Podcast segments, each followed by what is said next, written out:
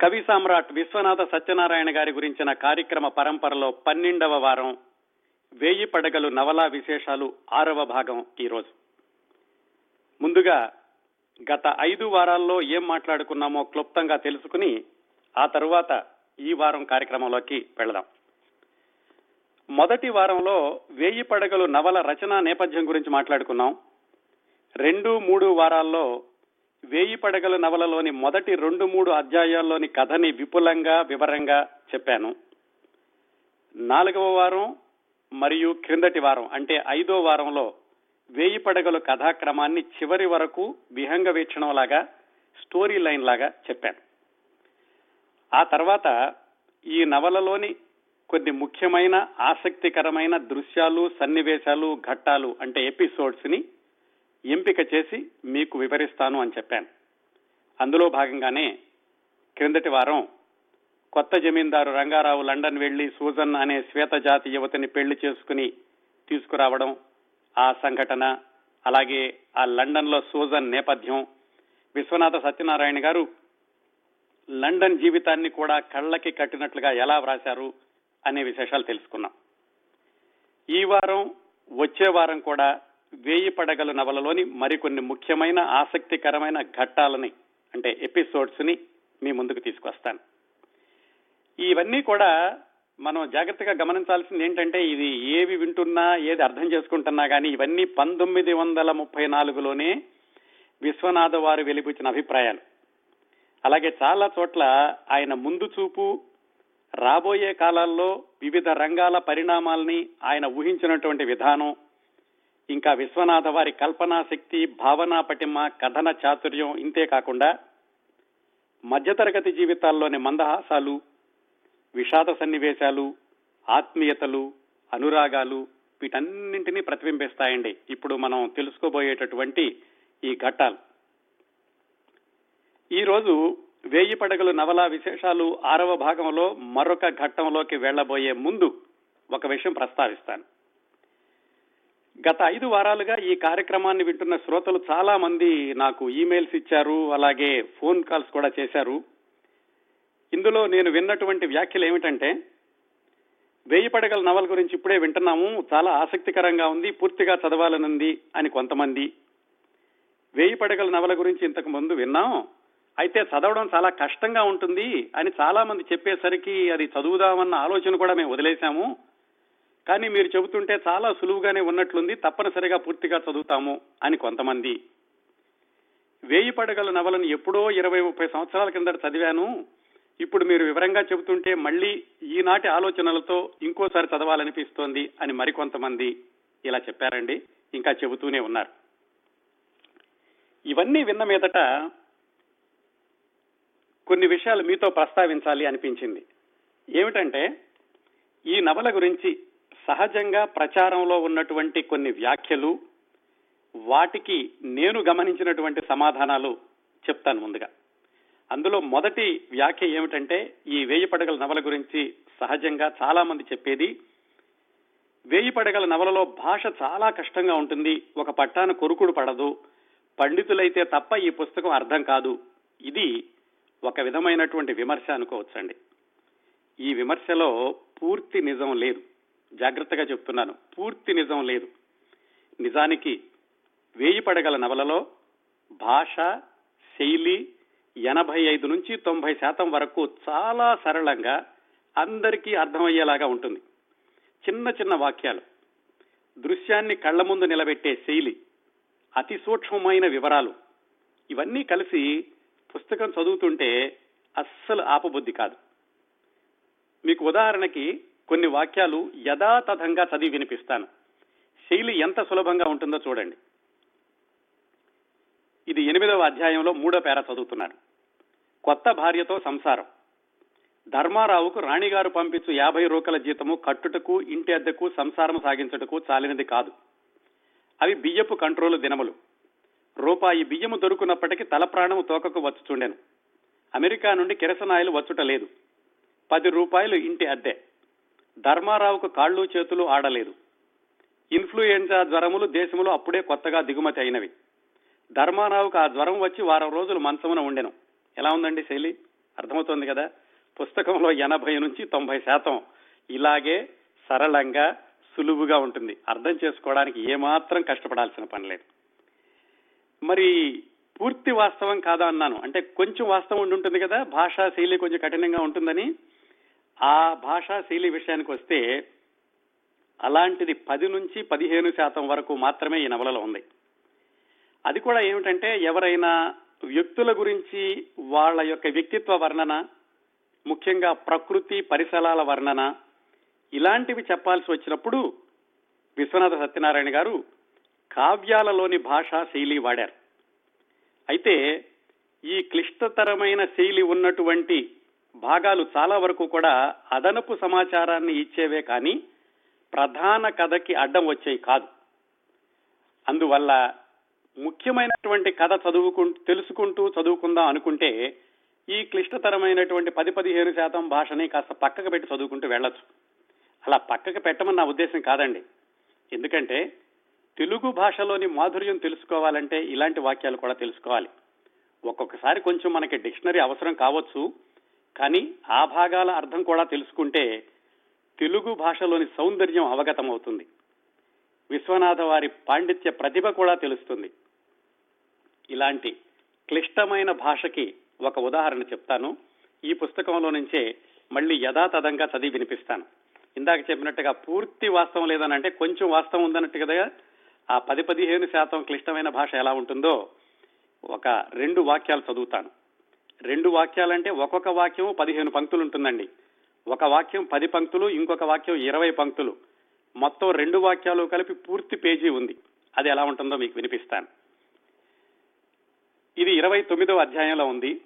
ఇందులో విశ్వనాథ్ వారు చెబుతోంది ఏమిటంటే ఆ రోజు వెన్నెల ఎలా ఉంది అనే విషయాన్ని చెప్తున్నారు.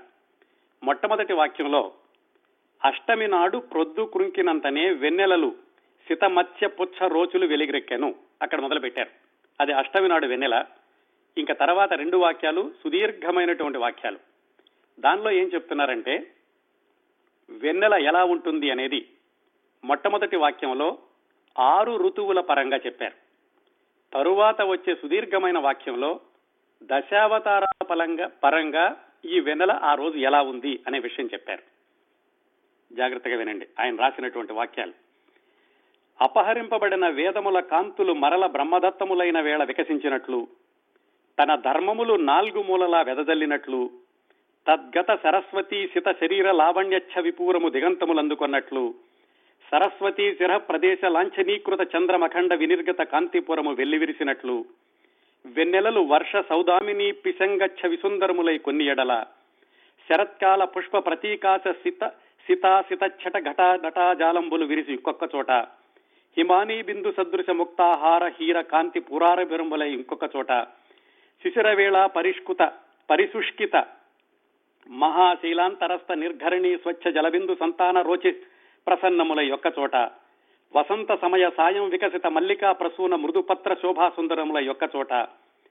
గ్రీష్మ వేళ ప్రవిక సత్కళి సత్కదళి ప్రధాన పత్రాంచల సవర్ణములై ఒక్కచోట ఆరు ఋతువుల శోభ కలిసి సర్వర్తుమూర్తులు సార్వకాలికములన్నట్లు చకచకిత ద్యుతి మందరములయ్యను ఇది ఒక వాక్యం అండి. ఈ వాక్యంలో ఆయన చెప్పింది ఏమిటంటే వెన్నెల అనేది ఆరు ఋతువుల పరంగా ఎలా ఉంది అని చెప్పారు. తర్వాత వాక్యం కూడా చెప్తాను సందర్భం వచ్చింది కాబట్టి. ఈ తర్వాత చదవబోయే వాక్యంలో ఆయన వెన్నెలని దశావతారాల పరంగా చెప్పారు. ఎలాగంటే మత్స్య పుచ్చ సుందరములు ఆది కూర్మ పృష్ఠభాగ పరిలిప్తామృత బిందు సందుహ కాంతిమంతంబులు ఆది వరాహ దంష్ట్రాసిత ఛటా పరిరమ్యములు నృసింహ వికటాట్టహాస భాసమానములు వామనమూర్తి యజ్ఞోపవీత పరిస్వచ్ఛ ప్రభా పరిపోషకులు భార్గవాజ్ఞాత కార్తవీర్యార్జున కంఠరక్త పరశుధార పితఛటా నతకమ్ములు నతా నతాంకమ్ములు శ్రీరామచంద్ర యశో విరాజమానమ్ములు రేవతీ ప్రాణనాద పీత హాల నూత్న డిండీర ప్రత్న సౌభాగ్య మేదురమ్ములు సర్వరాక్షస విమోహ హేతు గర్భిత పరిహాస ప్రతారణ విదగ్ధ వాక్పరిసిత ఛటలు చతుష్పాద విజృంభిత కలిపురుష కంఠ నిర్దళన బీభత్స రసావతార కల్క్యారోహిత శ్వేతాస్య పాద విన్యాస పరిణమితాస్కందిత ధౌరితిక రేచిత వల్గిత పుత ప్రతిపానానులు బృందావిధి విల్లేరిసినట్లు వెన్నెలలు. శ్రీ వేణుగోపాల స్వామి వారి ఆలయంతర్భాగమున కుందేళ్ళు పాకినట్లు. తిలి నాలుగు తిలి నాగుపాములు ములకలై నడిచినట్లు షోడశ సహస్ర గోపిక సితపాంగచ్చటులు చిటచిటా కదలినట్లు వేగుచుక్కతో లేచి కవ్వమున జిలికిన పాలు వెన్న పరుగులు కవ్వమునకు తాకకుండా వెన్న పెరుగులు కవ్వమునకు తాకకుండా దొంగిలించిన కుమార కృష్ణుని హస్త స్పృష్ట ముఖమునందలి తెల్లని కాంతులు నవ్వులతో కలిసిపోయి చకచకితములైనట్లు విరిసెను ప్రకాశించను కాంతులు మలచికొనెను ప్రవాహములు కట్టెను చల్లనయ్యను హృదయ బాధ విదారకమున విదా హృదయ బాధ నివారకములయ్యను. ఇదండి విశ్వనాథ వారి శైలి. ఇలాగా కూడా కాదు ఇలాగే ఉండేది. కానీ ఆయన మామూలు నవలలు వ్రాయాలి అందరికీ అర్థమయ్యే నవలలు వ్రాయాలి అన్నప్పుడు అతి మామూలు భాషను కూడా వాడారు. దీనికి ముందు ఉదాహరణగా మీకు మామూలుగా వాక్యాలు ఎంత సరళంగా ఉంటాయో కూడా చదివి వినిపించాను. అందువల్ల రెండు భాగాలు ఉన్నాయి. కాకపోతే ఈ క్లిష్టమైనటువంటి భాష అనేది చాలా తక్కువగా మాత్రమే ఉంటుంది. అందువల్ల భాష కష్టంగా ఉంటుంది అని ఎవరైనా చెబితే ఆ కారణంగా ఈ పుస్తకం చదవడం ఆపకండి. భాష చాలా బాగుంటుంది మామూలుగా అర్థమవుతుందని చెప్పడం ఈ ఈ ప్రసక్తి యొక్క ముఖ్య ఉద్దేశం. అలాగే మరొక దీని వ్యాఖ్య ఏమిటంటే ఈ పుస్తకం గురించి ఈ నవలలో పాత్రలు చాలా ఎక్కువగా ఉంటాయి. చదువుతుంటే ఎవరెవరో తెలియక గందరగోళంగా ఉంటుంది అనేది ఇంకొక వ్యాఖ్య. దీనికి నేను గమనించింది ఏమిటంటే ఇందులో కూడా పూర్తిగా నిజం లేదండి. ఇది ఇతిహాసం లాంటి నవల కాబట్టి మహాభారతంలో లాగా అనేక పాత్రలు ఉన్నమాట నిజమే. కాకపోతే ప్రధానమైన కథని కొనసాగించే పాత్రలు పదిహేను ఇరవై మాత్రమే ఉంటాయి. మిగతా చిన్న చిన్న పాత్రలు వచ్చిపోతూ ఉంటాయి. పదిహేను ఇరవై పాత్రలు లేకుండా మనం ఏ నవల చదవలేదు కదా? కాకపోతే రామేశ్వర శాస్త్రి రామేశ్వరం మంగమ్మ మంగ కేశవరావు శివరావు ఇలాగ ఒక నాలుగైదు పేర్లు మాత్రం కొంచెం ఒకే రకంగా కాస్త గందరగోళంగా అనిపిస్తుంది కానీ కథలో చదవడం మొదలు పెట్టాక మనకి తేలిగ్గా అర్థమవుతుంది ఎవరెవరు అనేది ఇంకో విమర్శ ఈ నవల నిండా విశ్వనాథ వారు ఛాందస భావాలు గుప్పించారు అనేది. నిజానికి జాగ్రత్తగా గమనిస్తే ఈ నవలలో విశ్వనాథ సత్యనారాయణ గారు విప్లవాత్మకమైన భావాలు చాలా చెప్పారు. సమాజంలోని అనేక కోణాల గురించి రంగాల గురించి విద్య పర్యావరణం రాజకీయాలు ఇన్సూరెన్స్ కంపెనీలు నృత్యం కవిత్వం ఎన్నింటి గురించో రాబోయే దశాబ్దాల్లో ఎలా ఉంటుంది అని ఆయన చెప్పిన వాక్యాలు ఇప్పటికి కూడా నిజంగానే ఉంటాయండి. ఒకచోట మున్సిపల్ ఎలక్షన్లు ఎలా జరుగుతున్నాయో రాశారు. ఇది పంతొమ్మిది వందల ముప్పై నాలుగులో రాసింది. ఇప్పుడు ఈ రోజు ఎక్కడైనా మున్సిపల్ ఎలక్షన్స్ జరిగితే వార్తాపత్రిక తీసుకు తీసుకు చదవండి. అప్పుడు విశ్వనాథ్ గారు ఏం రాశారో అదే ఉంటుంది ఈనాడు వార్తాపత్రికలో కూడాను. అదండి ఆయన ముందు దృష్టి. అయితే విశ్వనాథ్ వారు కొన్ని పాత్రల ద్వారా చెప్పించినటువంటి భావాలు. అంటే ఏమిటంటే వితంతు వివాహాలు అవసరం లేదు. భార్య భర్త చనిపోతే కనుక ఆ యువతులు దేవుడికి అంకితం అయిపోతే సరిపోతుంది. అలాగే దేవదాసి వ్యవస్థ మరుగున పడిపోతుందేమో. పేదరికానికి గత జన్మలో చేసినటువంటి కర్మే కారణం. ఇలాంటివి కొన్ని ఆ తర్వాత కాల పరీక్షకు నిలవలేదు అనే విషయం యథార్థమే. అంటే విశ్వనాథ్ వారు చెప్పినటువంటి భావాల్లో కొన్ని పరిహరించదగినవి కూడా ఉన్నాయి. కాకపోతే మరి ఎలాంటి భావాలు ఉన్నాయి? ఇది మనకు నచ్చుతుందా లేదా? ఆయన చెప్పినవి ఛాందస భావాలా పురోగమన భావాలా అనేది ఎవరికి వాళ్ళు చదివితే కానీ తెలియదు కదా. అందువల్ల కూడా ఈ పుస్తకాన్ని చదవాలి. ఈ పుస్తకాన్ని గురించి డాక్టర్ ప్రసాదరాయ కులపతి గారు ఒకచోట రాస్తూ ఏం చెప్పారంటే ఏ వేయి పడగల నవలని రెండు సార్లు కానీ మూడు సార్లు కానీ పూర్తిగా అర్థం చేసుకుంటూ చదివితే తెలుగులో ఒక మాదిరి పండితుడు అవడం ఖాయం అని చెప్పారు. అందులో ఏమాత్రం అసత్యం లేదండి. ఈ పుస్తకాన్ని నిజంగా అర్థం చేసుకుని ఆ అర్థం కాని మాటలను కూడా డిక్షనరీ దగ్గర పెట్టుకుని చదివితే తెలుగు భాష సౌందర్యమే కాదు తెలుగులో ఒక మాదిరి పండితుడు అవ్వడం కూడా ఖాయం. అసలు ఇన్ని విషయాలు ఎందుకండి? మన తెలుగు వాడు బహుశా ప్రపంచ రికార్డు అయ్యుండొచ్చు ఇరవై తొమ్మిది రోజుల్లో తొమ్మిది వందల తొంభై తొమ్మిది పేజీల నవలని కాగితం మీద కలం పెట్టకుండా కొట్టివేతలు దిద్దుబాట్లు లేకుండా వెనక్కి తిరిగి చూడకుండా డిక్టేట్ చేశారు అంటే ఆ ప్రతిభ ఎలాంటిదో తెలుసుకోవాలన్న ఉత్సుకత కోసమైనా సరే ఈ పుస్తకం చదవాలి కదండి? అదండి ఈ పుస్తకం గురించి జనబాహుళ్యంలో ఉన్నటువంటి కొన్ని వ్యాఖ్యలు నేను గమనించిన విశేషాలు మీకు చెప్పాను. ఇంకా విశ్వనాథ వారి ప్రతిభ గురించి చెప్పుకోవాలంటే ఈ నవలలో కాలగతిని చెప్పేటప్పుడు అంటే టైం లైన్ చెప్పేటప్పుడు తొంభై నుంచి తొంభై ఐదు శాతం ఎక్కడా తప్పులు లేకుండా రాశారండి. అంటే ఎక్కడా కూడా లాజిక్ అనేది తప్పదు. ఉదాహరణకి ఇందులో ప్రధాన పాత్ర ధర్మారావు అనుకున్నాం కదా. ఆయన చిన్నప్పటి నుంచి అంటే ఆయన పదిహేనవ సంవత్సరంలో వాళ్ళ నాన్నగారు చనిపోవడం తర్వాత బందరు వెళ్ళి చదువుకోవడం అక్కడ చదువు మానేసి రావడం మళ్ళా గుంటూరు వెళ్ళడం ఉద్యోగం చేయడం ఇవన్నీ జరుగుతున్నప్పుడు మరి ఆయనకి ఏ సమయంలో ఎంత వయసు ఉంటుంది? ఆయనతో పాటు ఉన్నటువంటి మిగతా పాత్రలు ఎలా ఉంటాయి? మరి ఈ పుస్తకం అంతా కూడా విశ్వనాథ్ వారు అసలు కాగితం మీద కలం పెట్టలేదు పైగా ఆయన వెనక్కి తిరిగి చూసుకోలేదు. అలాంటప్పుడు ఈ నాలుగో పేజీలోనో పదో పదో పేజీలోనో ఒక పాత్ర వస్తుంది. ఆ పాత్ర మరి నాలుగు వందల పేజీ వరకు ఐదు వందల పేజీ వరకు కొనసాగుతుంది. కొనసాగినప్పుడు ఆ పాత్ర వయసు ఎంత ఏ సంవత్సరంలో ఎక్కడుంది? మరి ఆ పక్కన ఉన్న వాళ్ళు ఎలా ఉన్నారు? ఇలాంటివి ఎక్కడా కూడా ఆయన క్రమం తప్పకుండా రాశారండి. తొంభై నుంచి తొంభై ఐదు శాతం అంటున్నాను. ఎక్కడైనా పోతద్దం పెట్టి చూస్తే రెండు మూడు తప్పులు కనిపించవచ్చు అది కూడా అత్యద్భుతమైనటువంటి ప్రతిభ. ఇలాంటి నవల ఇలా రాయాలంటే మనం పక్కన ఒక గ్రాఫ్ లాగా వేసుకుని ఈ ఈ వయసు ఈ పాత్రకి ఈ సంవత్సరంలో ఈ వయసు ఉంటే పలానా సంవత్సరానికి ఇంత వయసు ఉంటే పక్క వాళ్ళకి ఎంత వయసు ఉంటుంది ఇవన్నీ రాసుకుంటే తప్ప అది సాధ్యం కాదండి.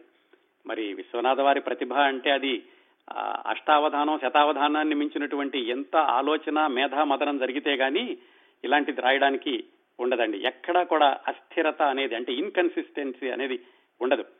ఆ రోజుల్లో విశ్వనాథ వారి మేధస్సులో ఆ పేదో మదనంలో ఎంత స్పష్టత ఉండింది అనే కోణంలో చూస్తే ఈ పుస్తకం చదువుతున్నప్పుడు అనిపించే ఒకే ఒక భావన just mind blowing that is Vishwanatha. అవండి. నేను ప్రస్తావిద్దాం ప్రస్తావిద్దాం అనుకున్నటువంటి కొన్ని సంగతులు. ఇప్పుడు నవలలో మరొక ఆసక్తికరమైన సంఘటనకి వెళ్ళాలి. అంటే ఒక ఎపిసోడ్ని చెప్తాను మీకు. తీవ్రమైన ఆర్థిక ఇబ్బందుల్లో అతి పేదరికంలో ఉన్నటువంటి దిగువ మధ్యతరగతికి చెందిన కొత్తగా కాపురం పెట్టిన భార్య భర్త వాళ్ళ మధ్య అనురాగాలు ఆప్యాయతలు చిన్న చిన్న అపార్థాలు ఇవి అపార్థాలు తొలిగాక వచ్చేటటువంటి ఆహ్లాదాలు కొన్ని కన్నీళ్ళు ఇంకొన్ని చిరునవ్వులు బ్రతుకు పోరాటంలో కష్టాలు చిన్న చిన్న ఆనందాలు వీటికి అద్దం పట్టేటటువంటి ఘట్టం ఇదండి. అంటే వేయి పడగల నవలలో చాలా గంభీరమైనటువంటి విషయాలని పాండిత్యాన్ని ప్రదర్శించేటటువంటి విషయాలనే కాకుండా ఇలాగా ఈ మానవ సంబంధాలని కుటుంబ బంధాలని చిత్రించేటటువంటి అతి సున్నితమైనటువంటి ఘట్టాలు కూడా చాలా వ్రాశారు విశ్వనాథ్ గారు. దానికి ఉదాహరణ ఇప్పుడు మనం తెలుసుకోబోయేది. చిన్న నేపథ్యం చెప్తాను ఈ ఘట్టానికి. ఇంతకుముందు చెప్పినట్లుగానే ఈ ఘట్టాలను అర్థం చేసుకోవడానికి అంటే ఈ ఎపిసోడ్స్ తెలుసుకోవడానికి మీకు కథ అంతా గుర్తుండాల్సిన అవసరం లేదు. ఏ ఘట్టానికి ఆ ఘట్టానికి అవసరమైనంత మేర చిన్న ఉపోద్ఘాతం ఇచ్చి ఆ తర్వాత ఆ ఘట్టాన్ని చెప్తాను మీకు. వేయి పడగల నవలలో కథానాయకుడు ధర్మారావు. గుర్తున్నాడు కదా ఆయన? ఆయన చనిపోయినటువంటి జమీందారు గారు అంటే కృష్ణమనాయుడు గారు ఆయనకి చదువు చెప్పించడానికి బందర్ పంపించారు. ఆ జమీందారు గారు చనిపోగానే ఆయనకి ఆర్థిక సహాయం లేక బందర్లో చదువు మానేసి మళ్ళీ సుబ్బన్నపేటకు వచ్చేశారు. అప్పుడు ఆ జమీందారు చనిపోయిన జమీందారు గారి భార్య రుక్మిణమ్మారావు గారు ఈ ధర్మారావుకి నేను ఆర్థిక సహాయం చేస్తాను బాబు నువ్వు మళ్ళా వెళ్ళి చదువుకో అని చెప్పింది ఆవిడ ఆర్థిక సహాయాన్ని తీసుకుని ఈయన బందర్లో ఆపేసినటువంటి బిఏని పూర్తి చేద్దామని ఈసారి గుంటూరు వెళ్ళాడు. అలా వెళ్ళేటప్పుడు భార్య అరుంధతిని తల్లి సావిత్రమ్మని తీసుకుని గుంటూరు వెళ్ళి గుంటూరులో కాపురం పెట్టాడు. కాపురం పెట్టి ఆ మిగిలిపోయినటువంటి బిఏ పూర్తి చేయాలి. ఆర్థిక సహాయం అంతా కూడా సుబ్బన్నపేటలో ఉన్నటువంటి రుక్మిణమ్మారావు గారి దగ్గర నుంచి వస్తుంది. ఇది నేపథ్యం. ఇప్పుడు గుంటూరులో కాపురం పెట్టినప్పుడు ఆ ధర్మారావు కుటుంబం ఎలా జరుగుతోందో తెలుసుకుందాం. ధర్మారావు అరుంధతి ధర్మారావు అమ్మ ముగ్గురు ఉన్నారు కదా. కొత్త భార్యతో సంసారం. ఇందాక చదివి వినిపించారు చూడండి కొన్ని వాక్యాలు. అవి సరిగ్గా ఈ అధ్యాయంలోవే. ఆ మొట్టమొదటిసారిగా రాణి గారు ఇచ్చినటువంటి యాభై రూపాయలు ఎంతో ఆయన కాలేజీలో జీతం కట్టడానికి ఇంటి అద్దెకి అలాగే సంసారం పెట్టుకోవడానికి సరిపోయినాయి. ఆ బియ్యం కూడా కంట్రోల్ మీద అమ్ముతూ ఉండేవాళ్ళు. రూపాయి బియ్యం దొరకారంటే చాలా తలప్రాణం తోక వచ్చేది కిరసనాయిల్ అమెరికా నుంచి దిగుమతి అయ్యేదట ఆ రోజుల్లో. అది కూడా సరిగా లేదు. ఇంటి అద్దె పది రూపాయలు. ఈ మొట్టమొదటి నెలేమో ఈ కాపురం పెట్టడానికి సరిపోయింది. రెండో నెలలోనేమో ఇంట్లో కావాల్సిన చిన్న చిన్న వస్తువులు కొనుక్కోవడానికి సరిపోయింది. అలాగా ఉన్నట్టుండి కలరా వచ్చింది గుంటూరు అంతాను. దాంతో కాలేజీ కూడా సెలవులు ఇచ్చారు. ఇంట్లో నుంచి బయటకు రావడానికి లేదు. ఆ ఇంట్లో ఉన్నవేవో తిని గడుపుతూ ఉండేవాళ్ళు. ఇలాగా కొన్ని రోజులు అయ్యేసరికి ఆయనకి ఆ సుబ్బన్నపేట నుంచి డబ్బులు రావడం ఆగిపోయింది. ఎందుకు ఆగిపోయిందో తెలియదు ఆయనకి. ఆ డబ్బులు రావడం ఆగిపోయినప్పుడు ఆయన ఆర్థిక ఇబ్బందులు ఎంత తీవ్రంగా ఉన్నాయి అంటే తిండి కూడా కష్టం అయ్యేది అప్పటికే యాభై అరవై రూపాయలు అప్పులు చేశాడు అందరి దగ్గర. ఇంకా మళ్ళీ మళ్ళీ అప్పులు చేయడానికి కూడా మనసు ఒప్పడం లేదు. దాని గురించి విశ్వనాథ్ వారు ఏం రాశారంటే ఈ బాధలు కష్టాలు అనేవి ఎవరైనా వింటే మొదటిసారి విన్నప్పుడు అయ్యో అనుకుంటారు రెండోసారి అయ్యో అనుకుంటారు పదే పదే వింటుంటే అలవాటు అయిపోతుంది వాళ్ళకు కూడా. ధర్మారావు కష్టాలు కూడా అలాగే ఉన్న ఎవరైనా మిత్రులకి చెప్పుకుందాం అనుకున్నా కానీ ఆ తిండి జరగడం కూడా ఎంత కష్టంగా ఉండేదంటే కొన్నిసార్లు బియ్యం లేక వాళ్ళ అమ్మగారు ఏదో పక్క వాళ్ళ ఇంటికి వెళ్ళి కొంచెం చేబదులు తెస్తే ఆ బియ్యం వండుకుని చింతపండు పులుసు వేసుకుని దాంతో తినేవాళ్ళట. ఆ తింటుంటే ధర్మారావుకి నెయ్యి కూడా ఉండేది కాదు. కళ్ళమిటే నీళ్ళు వచ్చేవి మజ్జిగ పోసే అమ్మాయి మాత్రం ఏమి అప్పడకుండా ఆవిడ మజ్జిగ పోస్తూనే ఉంది. ఆ మజ్జిగ అన్నం తిని లేచేవాడు ధర్మారావు. ఇలా భర్త కళ్ళంటే నీళ్ళు పెట్టుకుంటుంటే అరుంధతి ఒక రోజు అంది ఎందుకంటే మీరు ఏడుస్తారు దీనిలో మీ తప్పేముంది? మనకి కష్టాలు వచ్చినాయి ఈ కష్టాలు ఎన్నో రోజులు ఉండవు కదా. అంతేకాకుండా నాకు ఈ కష్టాలు కొత్త ఏమీ కాదు. నిజానికి మీకే కొత్త. ఎందుకంటే మీరు చిన్నప్పటి నుంచి ఆగర్భ శ్రీమంతులు మధ్యలో మీ నాన్నగారు చనిపోయిన దగ్గర నుంచి మీకు కష్టాలు వచ్చినాయి. దానిలో ఇది ఒక భాగమే అనుకుందాము. పెద్ద పెద్ద మహామహా పెద్ద పెద్ద వాళ్ళకే కష్టాలు తప్పలేదు అని అరుంధతి ఓదార్చడం ప్రారంభించింది. ధర్మారావుని. ఇంతకీ ఆయనకు అర్థం కాని విషయం డబ్బులు ఎందుకు రావడం మానేసినాయి? మొట్టమొదటి కొన్ని నెలలు క్రమం తప్పకుండా పంపించారు కదా ఎందుకు రావడం లేదు? పోని ఎందుకు రావడం లేదో కనుక్కుందామంటే సుబ్బన్నపేట వెళ్ళాలి. వెళ్ళాలి అంటే సుబ్బన్నపేట వెళ్ళడానికి కూడా కనీసం ఆయనకి రెండు రూపాయలు నాలుగు రూపాయలు కావాలి. ఆ నాలుగు రూపాయలు కూడా ఆయనకి దొరికే అవకాశం లేదు. ఎవరినైనా అడుగుదామంటే అప్పటికే చాలా అప్పులు చేస్తున్నాడు. ఇంత దుర్భరమైనటువంటి దారిద్ర్యంలో ధర్మారావు ఆవిడ ఆయన యొక్క భార్య ఒంటి మీదన్న చంద్రహారం కనపడింది. భార్య ఒంటి మీద చంద్రహారం ఉంది. ఆ చంద్రహారం తరతరాలుగా వస్తోంది.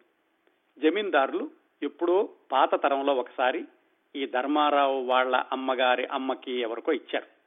అట్లా తరతరాలుగా అది కోడళ్ళకి వస్తూ వస్తుంది ఆ చంద్రహారం. కాకపోతే ఆ చంద్రహారం చాలా పెద్దది అమ్మితే బోల్డెన్ డబ్బులు వస్తాయి.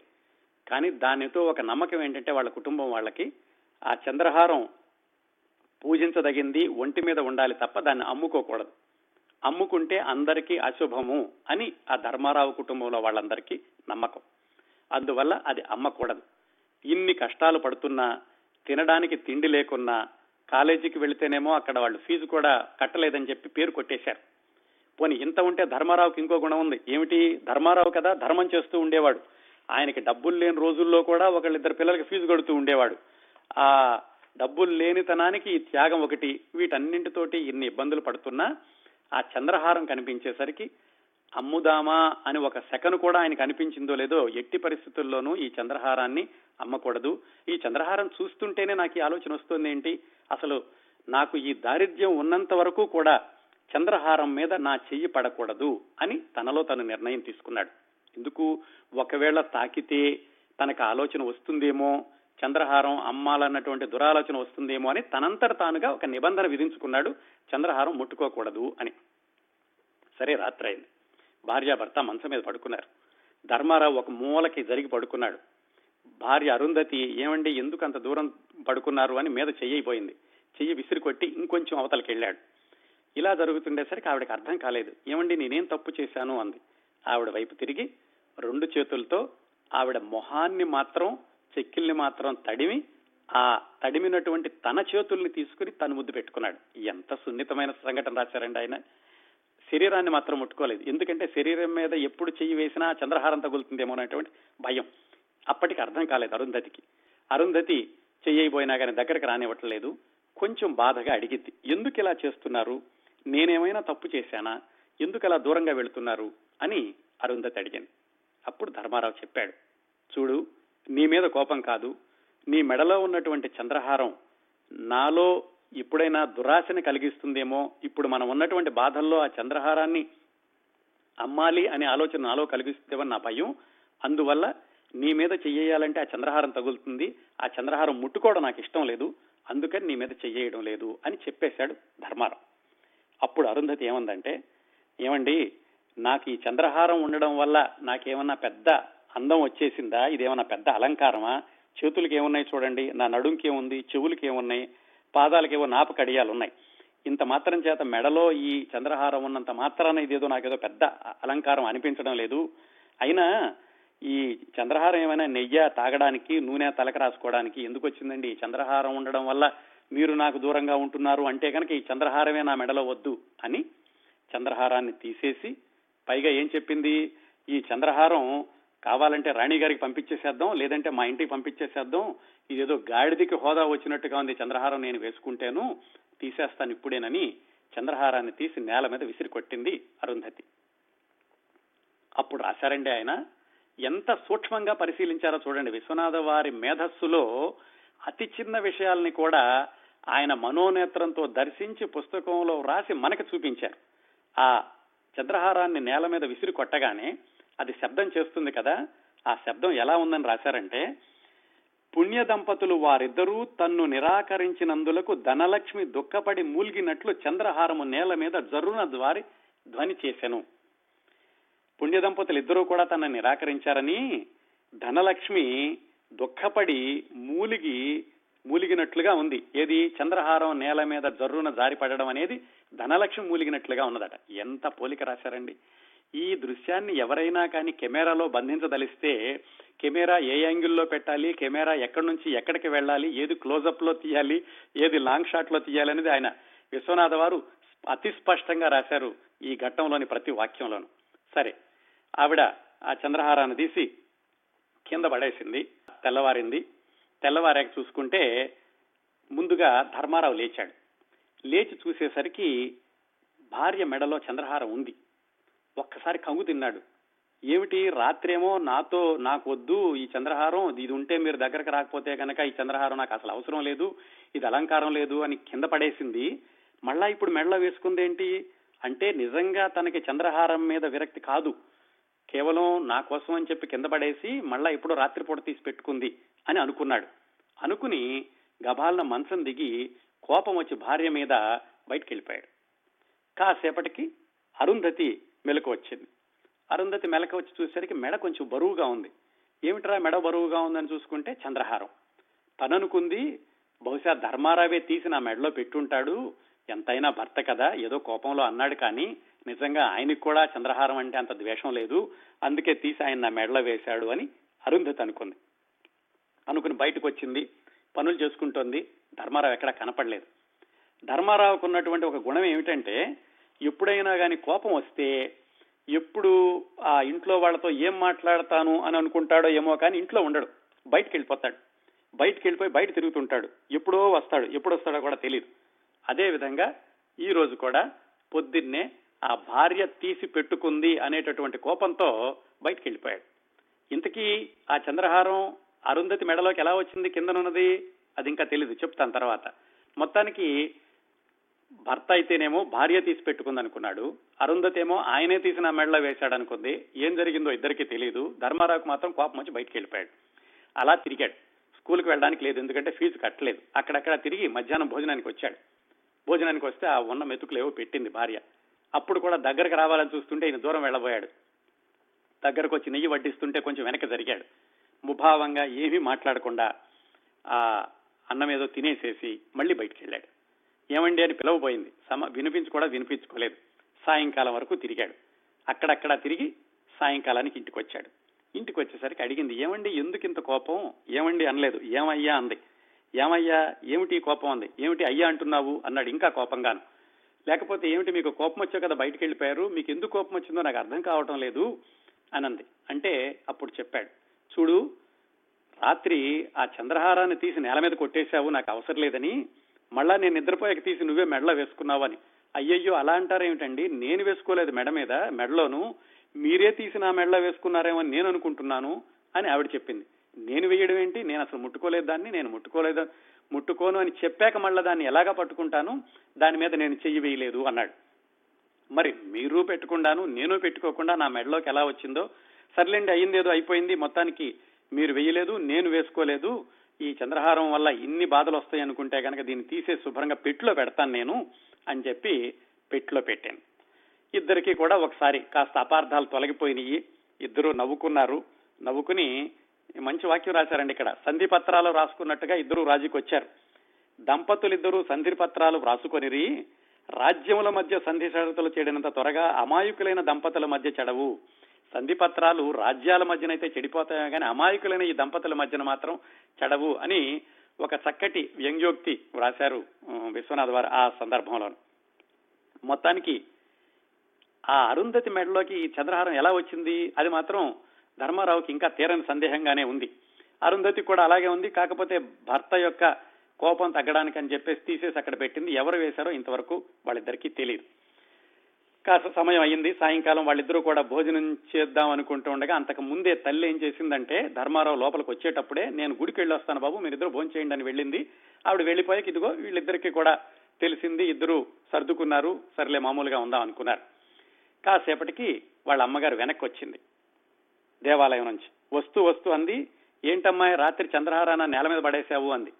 అప్పుడు ఒక్కసారిగా తెలిసింది వీళ్ళకి అదేంటమ్మా చంద్రహారం నేల మీద పడింది నీకెలా తెలిసింది? అంటే పొద్దున్నే నేను మీ గది ఉడుద్దామని వచ్చాను. ఆ చంద్రహారం నేల మీద పడేసి ఉంది నేనే తీసి కోడల మెడలో పెట్టాను అంది.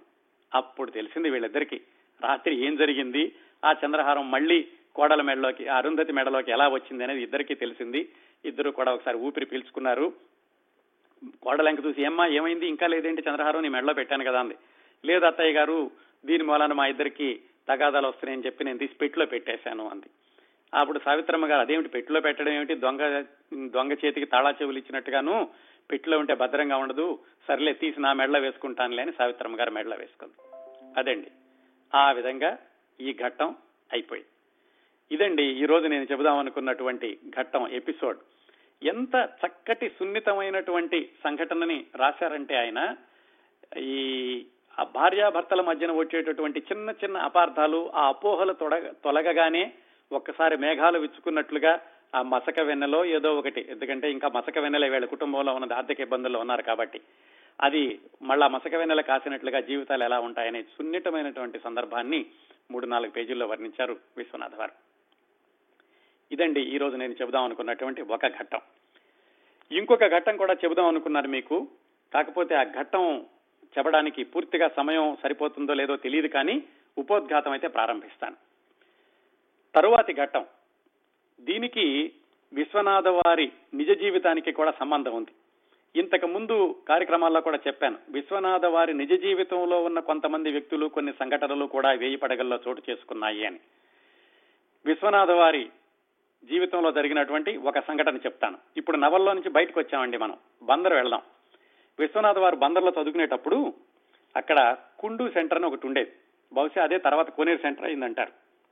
ఆ కుండు సెంటర్లో కోటి నాగులు బడ్డీ కొట్టు అని ఒకటి ఉండేది. ఆ కోటి నాగులు పెద్ద రౌడీ. బందరు రౌడీలకి కవులకి లడ్డూలకి చాలా ప్రసిద్ధి అప్పటి నుంచి కూడా. ఇది మళ్ళీ పంతొమ్మిది వందల ముప్పై నాలుగులో సంగతి. ఆ కోటి నాగులు పెద్ద రౌడీ. రౌడీ అంటే ఊరికే ఎవరి మీద పడితే వాళ్ళ మీద దౌర్జన్యానికి వెళ్ళేవాడు కాదు.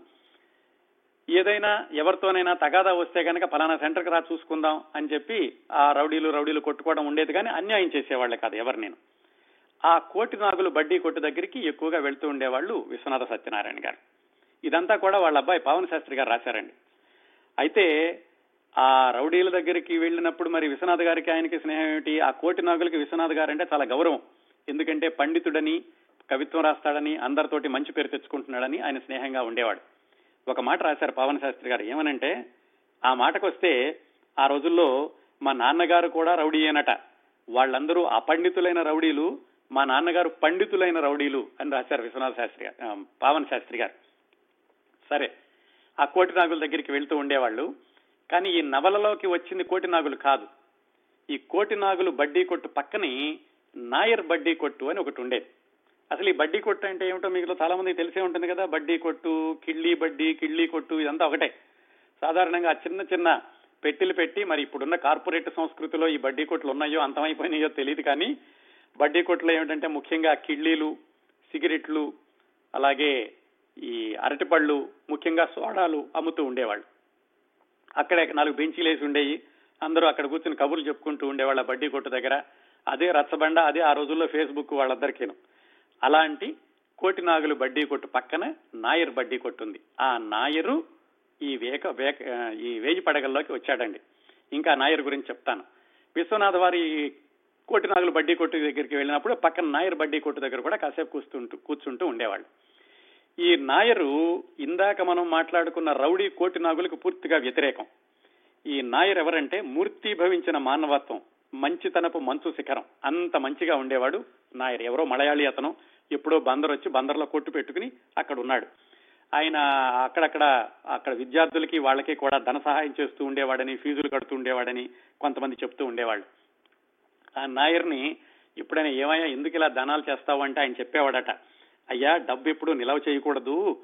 డబ్బులు ఇప్పుడు కూడా ప్రజల్లో నడుస్తూ ఉండాలి. అవి నిలవ చేస్తే కనుక దేశంలో దారిద్ర్యం వస్తుంది అని చెప్పేవాడట. అందుకని ఆ నాయరు ఎంత పేదరికంలో ఉన్నా కానీ దానాలు మాత్రం చేస్తుండేవాడు. పావన శాస్త్రి గారు ఒక మాట రాశారు. ఆ నాయర్ స్నేహంతో మా నాన్నగారికి అబ్బింది ఏమిటంటే ఈ దానాలు చేయడం అనేది అబ్బింది. అందుకని మా నాన్న మా నాన్నగారు కూడా దానాలు చేస్తూ ఉండేవాళ్ళు అని చెప్పారు. మొత్తానికి ఆ నాయర్ తోటి విశ్వనాథ సత్యనారాయణ గారికి చక్కటి స్నేహం ఉండేది. ఆ స్నేహం కానీ ఆ నాయర్ మంచితనం కానీ ఏదైనా అవనండి ఆ నాయర్ పాత్రను యథాతథంగా వేయి పడగల నవలలో వ్రాశారు. ఇదంతా కూడా అప్పట్లో కుండు సెంటర్ కోనేరు సెంటర్ అనుకున్నాం కదా. కానీ ఇప్పుడు కూడా ఈ నాయర్ బడ్డీ కొట్టు సెంటర్ అనేది బందర్లో హిందూ కాలేజ్ పక్కన ఉందండి.